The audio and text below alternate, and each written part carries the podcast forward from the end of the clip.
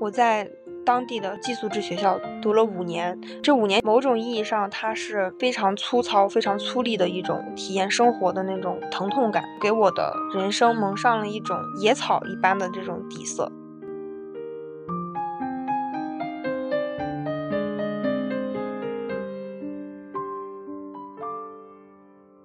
一个东西，它只有先被看到，才有会被喜爱的可能性。但是如果减脂只是停留在大家脑海中的减脂，只是一种玩儿，那它就只是玩儿。到了今天的这种状态之下，它就不能再有创新了，它就不应该再有创新，因为它那个东西就是那个东西。然后，如果你为了适应这个时代变成了一个新的东西，它可能就会变成。那只拙劣的废弃，它就不会再有一个什么崭新的姿态。如果它变化了，它可能就不是预先减脂。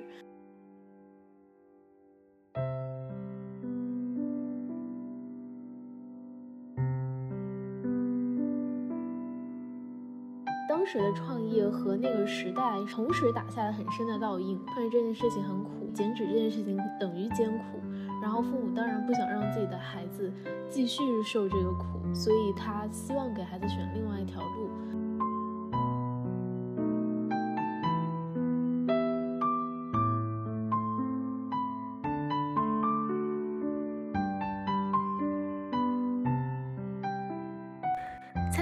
察，听同龄人回答。Hello，各位好，这里是参与式观察，我是林兰。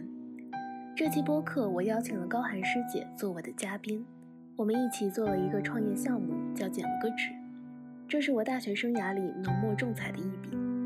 本科二年级，我第一次知道了什么是产品，什么是市场，什么是战略，什么是风口。我们背靠玉线剪纸传承人高电亮团队，推出线上教育、校园文创、基地体验等多种剪纸产品及定制服务。我们走进北京九十六中，讲授社团课，为尚在初中的孩子们。普及阴阳混刻、重彩点染的玉线剪纸，我们试图探索非遗传统手工艺的商业化表达，想知道这个古老的技法在今天还有多大的市场规模和想象空间。除了创业，高寒的特别还体现在他的身份和经历：父亲早年建厂收徒的艰辛，自己少年时代被霸凌的往事，桩桩件件，他历历在目。由于单人的语言足够洗练生动，在对话的前半部分，后期隐去了我的声音，将对话改为了自述。后半部分，我提出了我最好奇的关于剪纸家业传承的问题。对一个年轻人来讲，这个选择涉及家庭、责任、职业、兴趣，注定难以回答。我们最后也没有得出什么明确的答案。不过，如果你感兴趣的话，欢迎来听听看这个剪纸创业的故事，这个野草生长的故事。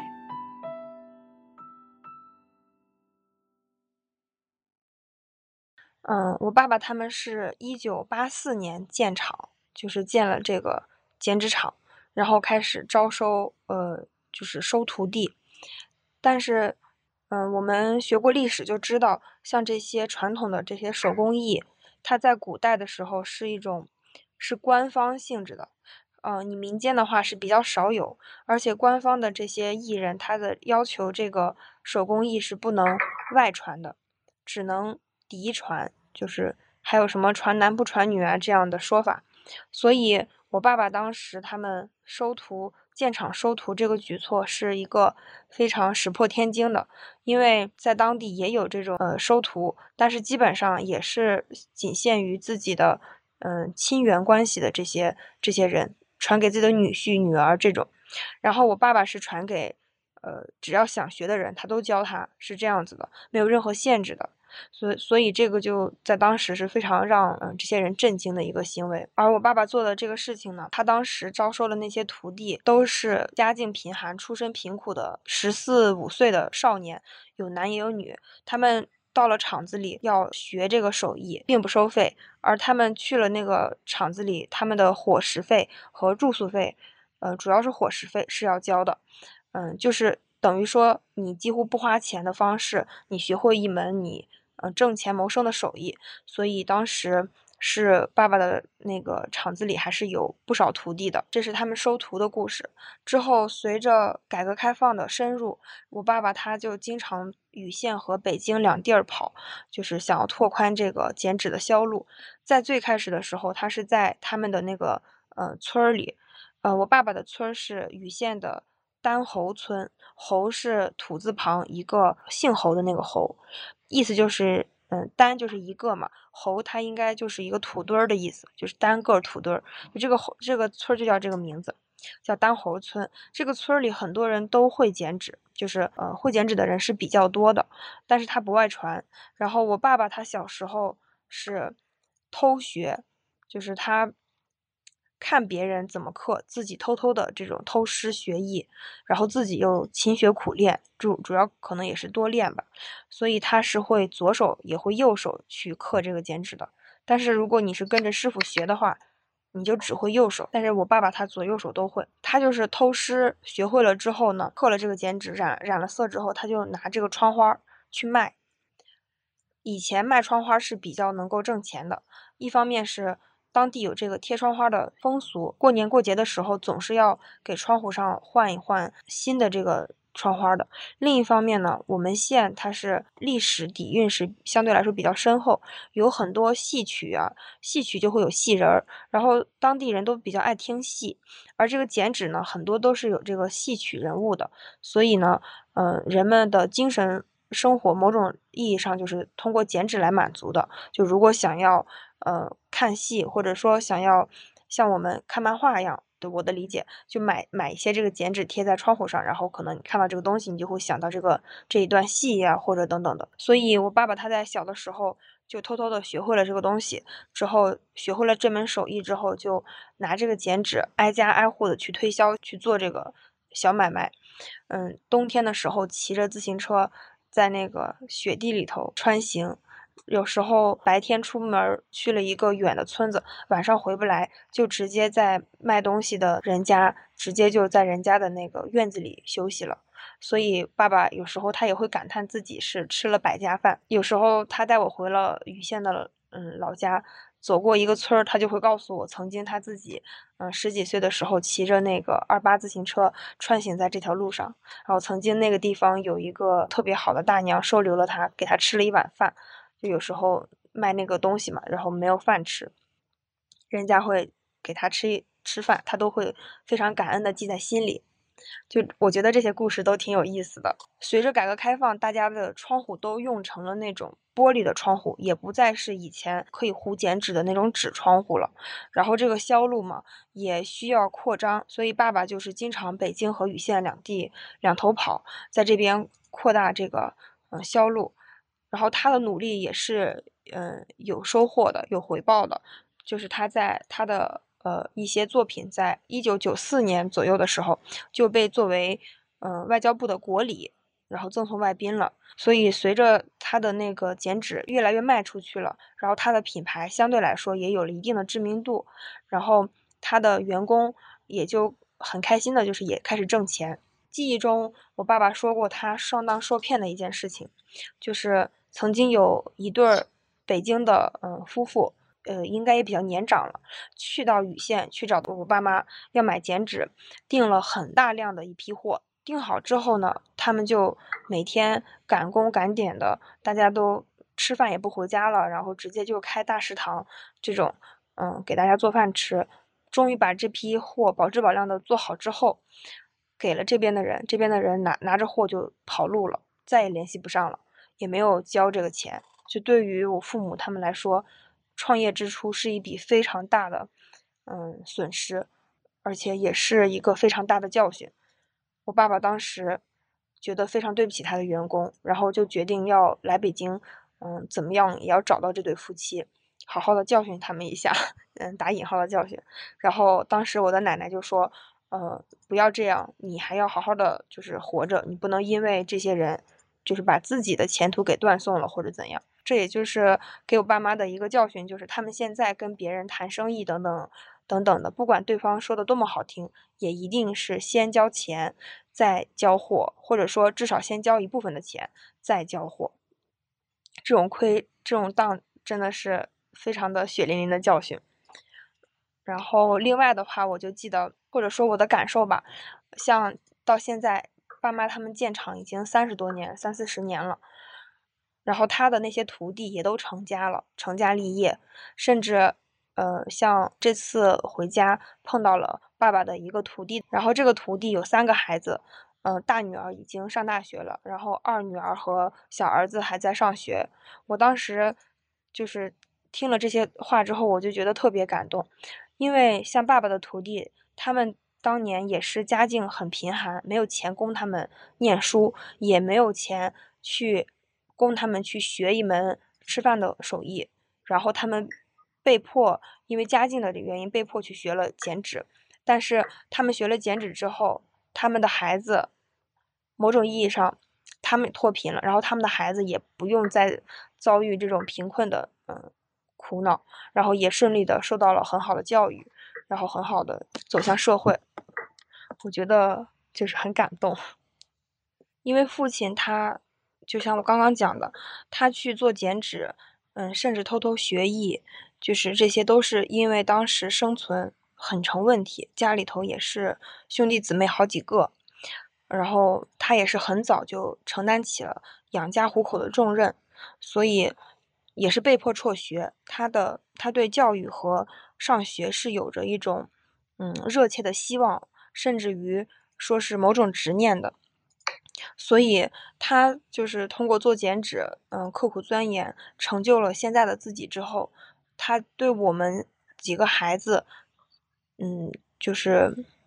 要求吧。就是希望我们能够在学业上有所有所进取，教育上是非常重视的，嗯，重视文化课的教育，以至于从小也没有太让我们接触，嗯，剪纸这方面的东西。然后他自己由于忙于事业，也没有空和妈妈两个人一起忙于事业，也没有空照顾我们，所以呢，我和妹妹从小都读的是寄宿制的学校。但是，嗯，寄宿制的学校它。并不完全等同于私立学校，因为好像我们印象中的私立学校应该是那种比公立学校更优的设备，然后更好的师资。但其实我们在我们县的话，是呃公立学校是最好的，私立学校或者说寄宿制学校是远远赶不上公立学校的。然后我和妹妹就读的是寄宿制学校，这是非常无奈的一个举动，因为他们实在没有空照顾我们两个人。我在。当地的私立学校，嗯，寄宿制学校读了五年，妹妹也读了五年。这五年小学给我的印象是很深刻的，某种意义上，它是非常粗糙、非常粗粝的一种体验生活的那种感觉，疼痛感。但是又就给我的嗯性格和人生蒙上了一种野草一般的这种底色，就是比较耐挫吧，可能因为寄宿制学校的老师。他的素质不高，然后经常嗯打骂学生，就是不不是简单的批评，而是就是打骂、体罚、辱骂学生。然后我也是因为我的性格比较呃比较野，比较没有那么的比较多好奇和疑问，然后总是被老师重点 教育和关注的对象，所以我小学的时候是比较常被老师批评和打骂的。我们两个在初中的时候去了市里上学，等到。再回到小学的时候，看望那个老师的时候，我就记得当时妹妹的老师问了她一句，说：“呃，你喜欢在哪里上学？”然后妹妹说：“我喜欢在市里上学。”老师说：“为什么？”然后妹妹说：“因为市里的市里的老师不打不打我，打骂的是很凶的。”我个人感觉，像寄宿学校，他就是他把大门一关，然后本身呢，能把孩子送去寄宿的学校的家长都是有着某种无奈的，要么就是。呃，教育资源受限，像那个学校附近都是农村的家长嘛，他们可能周围都没有一家一间学校，只能送到那儿，已经是不错的了。然后要么就是像我爸妈这种，没有时间去更多的照顾我们，所以其实，在私立学校的孩子们，他们是缺乏跟外界的这种沟通的。这种沟通，你也可以说，它也包括了求助，就是说你在学校里待两个星期才放一次假，你这两个星期你被同学欺负了，你向谁去诉说？没有谁去诉说，所以它更是一个很野生的环境，或者说它就像是原始的那种弱肉强食的环境一样。就甭说这种寄宿了，就是呃现在这种公立的呃每天能回家的学校里面，这些学校也容易出现，也会出现这种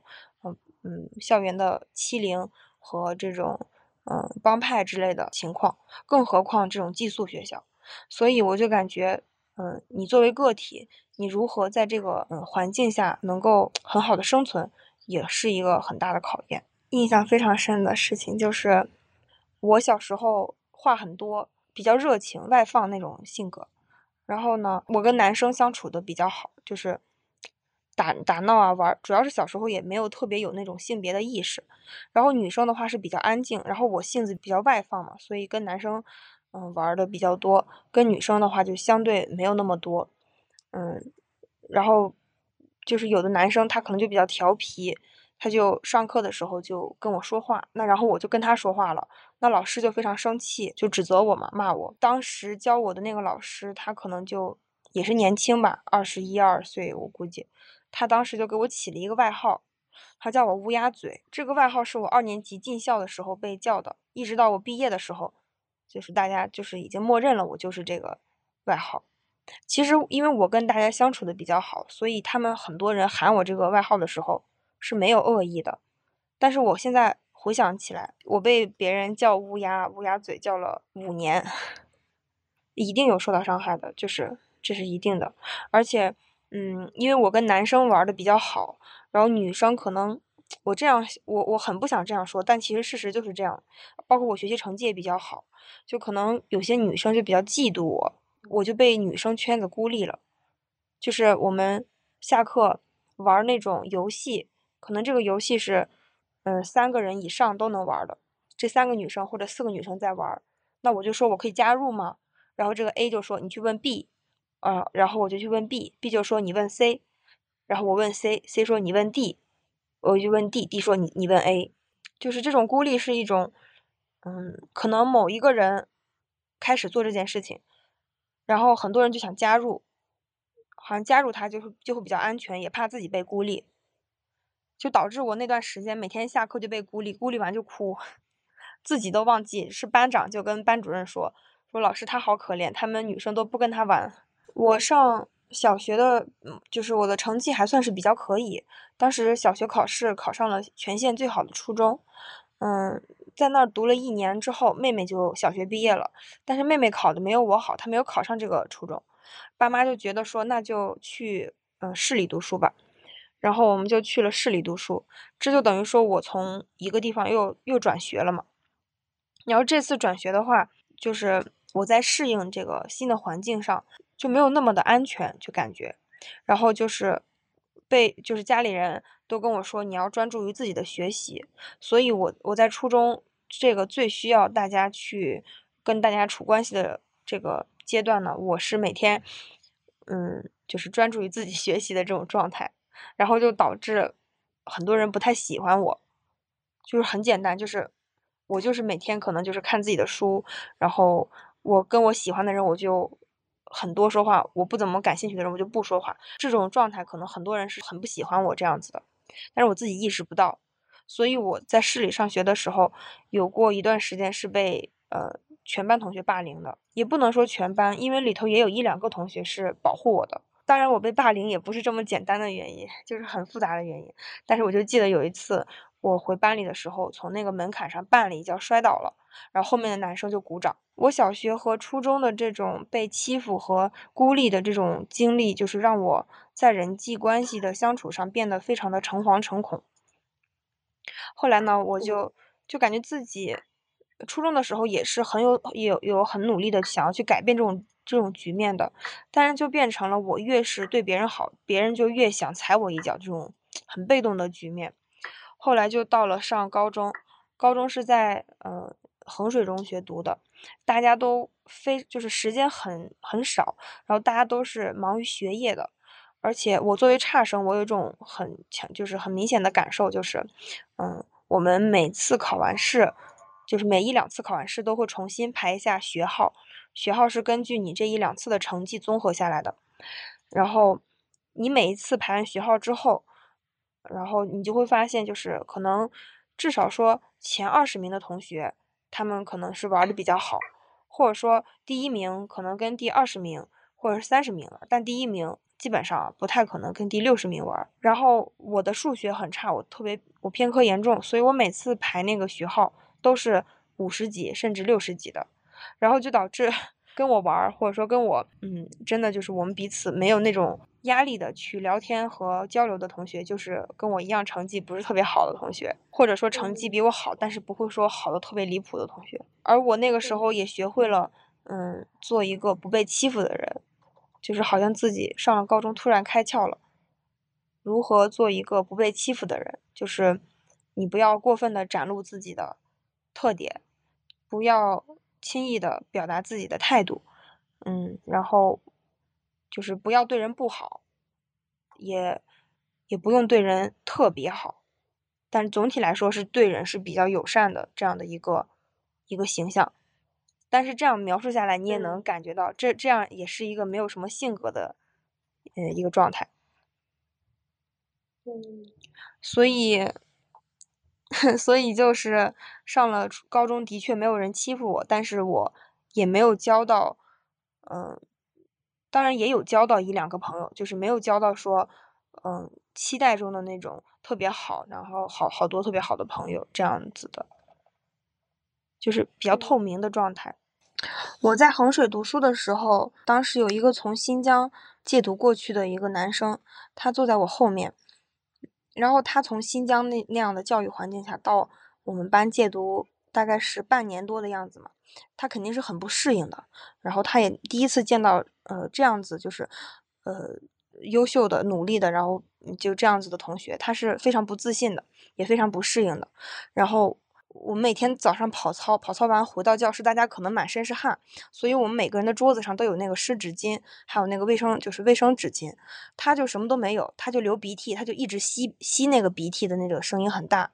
我就听得很清楚，但是他周围的人没有一个人给他递卫生纸，他自己也，就是也不好意思借卫生纸，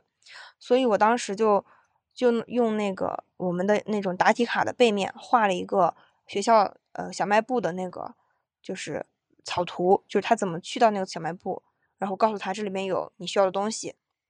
然后在嗯第在第二次跑操的时候，以最快的速度冲回班里，然后放到了他的那个铅笔盒下面。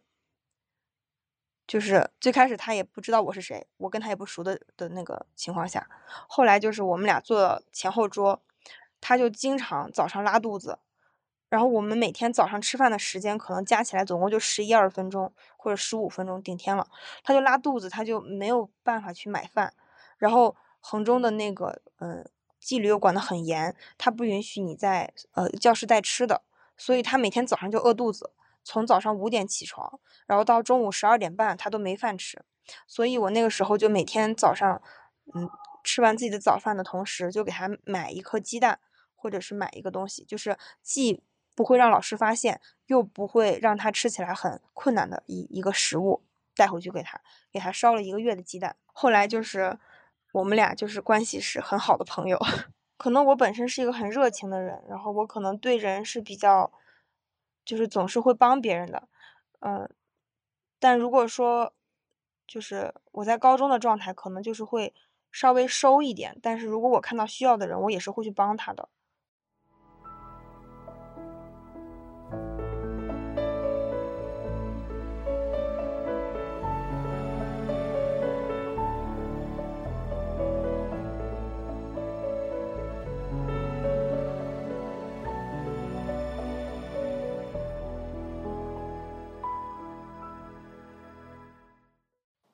对，我们可以其实聊回到减脂这件事情，因为你不是家里的独生子女嘛。然后你刚刚有提到说，你的父亲其实对你们有一个非常，就是对教育有一个非常明显的期待。可是，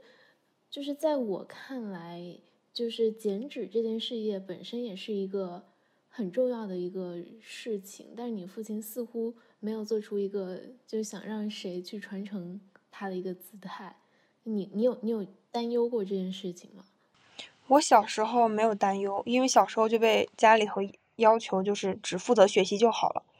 然后，嗯，读大学的时候也也没有想过，直到就是我做这个创业项目的时候，我就发现了有很多担忧的东西，就比方说，嗯，这个谁来继承，或者说揽下这个大摊子的事情，怎么让这个事情继续发展？然后那些，呃，手艺很好的，呃，工人、刀工和，嗯，色儿工，他们以后会有谁来做这个事情？我就发现这个事情是没有答案的，包括，嗯，读了大学之后，也再看回家里的一些，呃，做的一些事情，就觉得，嗯，是比较，嗯，是比较，呃，某种意义上比较原始的状态，它是。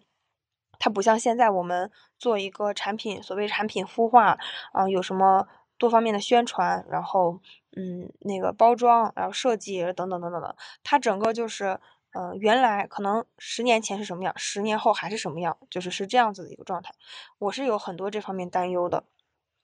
但是你你父亲的态度是什么样的呢？就你你有了解过说他对于，呃，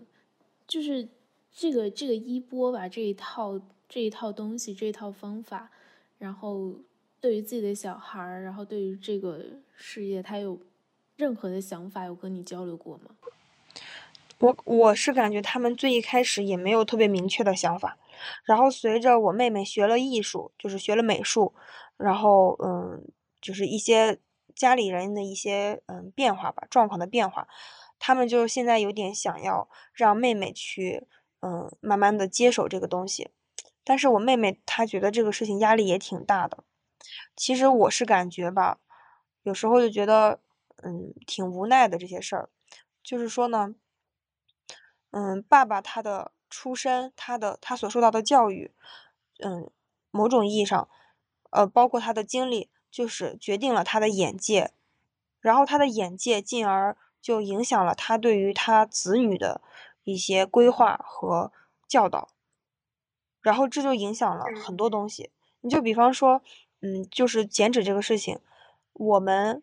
我们现在看看它，哪怕它没有说能赚很多钱，但是如果你把它当做一项事业去做，它也一定能够支撑你过上一个比较不错的生活，而且这个事情它就就这样一点点的一代一代的传承下去了。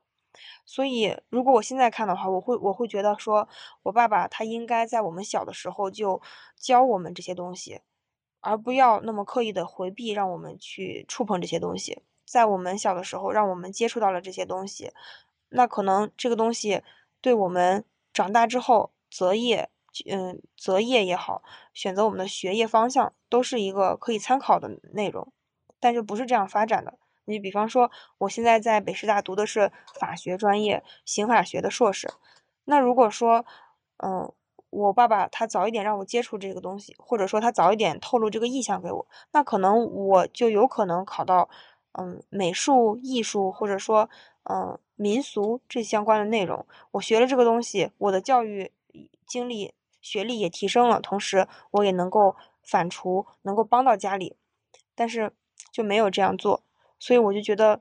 挺无奈的。我大概能够揣测出来，就是，呃。父亲他在做这个选择的时候的一些想法，就是我我感性的表述就应该说成，嗯，创业当时的创业和那个时代是是在同时打下了很深的烙印的，就是创业这件事情很苦，然后所以减脂这件事情也可能就等于等于艰苦，然后父母当然不想让自己的孩子。继续受这个苦，所以他希望给孩子选另外一条路。但事实上，剪纸这件这个艺术本身是很值得珍惜，然后很很宝贵的一件事情。那他依然被滞留在那个就是你刚刚所说原始的那个那个语境环境之下，然后他没有办法挣脱出来，他没有办法就是接受这种现代的这种互联网思维，然后去去做营销，去做这种。marketing，然后更多的去推推广给年轻人，所以这中间还是有一些就是 gap，有一些呃间隔需要需要被人去打破。可是，就当好像当你意识到这件事情的时候，你你会觉得为时已晚吗？还是说你觉得还是亡羊补牢，就是还是有机会去去做这件事情？我我是觉得这件事情只要你想做，嗯，你什么时候做？它都是嗯，都是会有意义的。只是说，如果最开始的时候做那么一点点，到现在肯定就不一样了。然后，比方说我现在学了法，学了法学，然后我读了就是刑法学的硕士，然后你说你回去做这个吧，然后我就会觉得说，我不是，嗯，就如果这个条件没有到我非我必须必须是我我必须去做这个程度的话，我会想说。那我还是会选择跟我专业相关的路，就是这种心情。然后，那现在这个状况就好像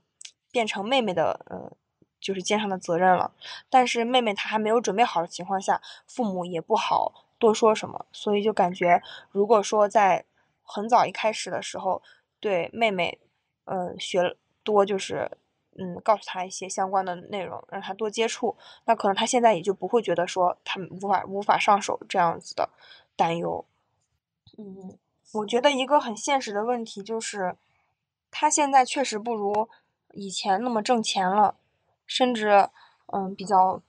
比较辛苦，也可能跟这两年因为疫情影响下的这个整体的营商环境嗯有关，但也有可能跟他本身这个。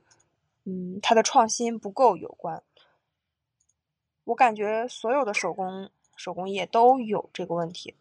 国内的这这么多手工艺的，嗯，或者说非遗传统手工艺还能够继续存在，嗯，除了说它还是有一定的市场的之外，就是国家的大力支持，国家政策一直对这个都是很支持的，这是手工艺人能够做下去的一个很重要的原因。哎，其实我个人也是挺苦恼的。你比如说剪纸吧，它是一一门艺术，它也不是单纯的画，它也不是单纯的把一个，嗯，把一个画变成剪纸，然后，它它也是有很多，它本身就是嗯不同于这些艺术的之外的内容的，就感觉目前为了生存，为了商品化，就很多东西都变得。没办法去把它继续的钻研和跟它让它以更好的形式商品化，这这也是我比较苦恼的。我现在只能说它的包装和它的嗯产品形式比较单一，但是说如何让它的产品形式不那么单一，我暂时也没有更好的想法。我我之前有跟就是坤坤聊过这件事情，然后他有一个观点就还蛮。蛮震撼我的，他就直接跟我说：“他说，是不是有可能这个艺术，它就不应该继续存在下去？就是这个不应该，可能有有几层含义。就是一个是说，就是老的这一代非遗人，就像你你父亲的这种心态，他不希望这个子女继续的，就是重复他当年的这种这种难过的这些经历。然后第二个是指。”它本身的那个语境，就是它存在那个土壤，可能就是就是那个上一个时代那种很艰苦的土壤。它不仅仅是指人很艰苦，它那个东西，它所沾染那个时代气息也是很艰苦的。那到了今天的这种状态之下，它就不能再有创新了，它就不应该再有创新，因为它那那个东西就是那个东西。然后如果你为了适应这个时代变成了一个新的东西，它它可能就会变成。那只拙劣的废弃，它就不会再有一个什么崭新的姿态。如果它变化了，它可能就不是一线剪纸。你觉得，就是这种说法是是有参考性的吗？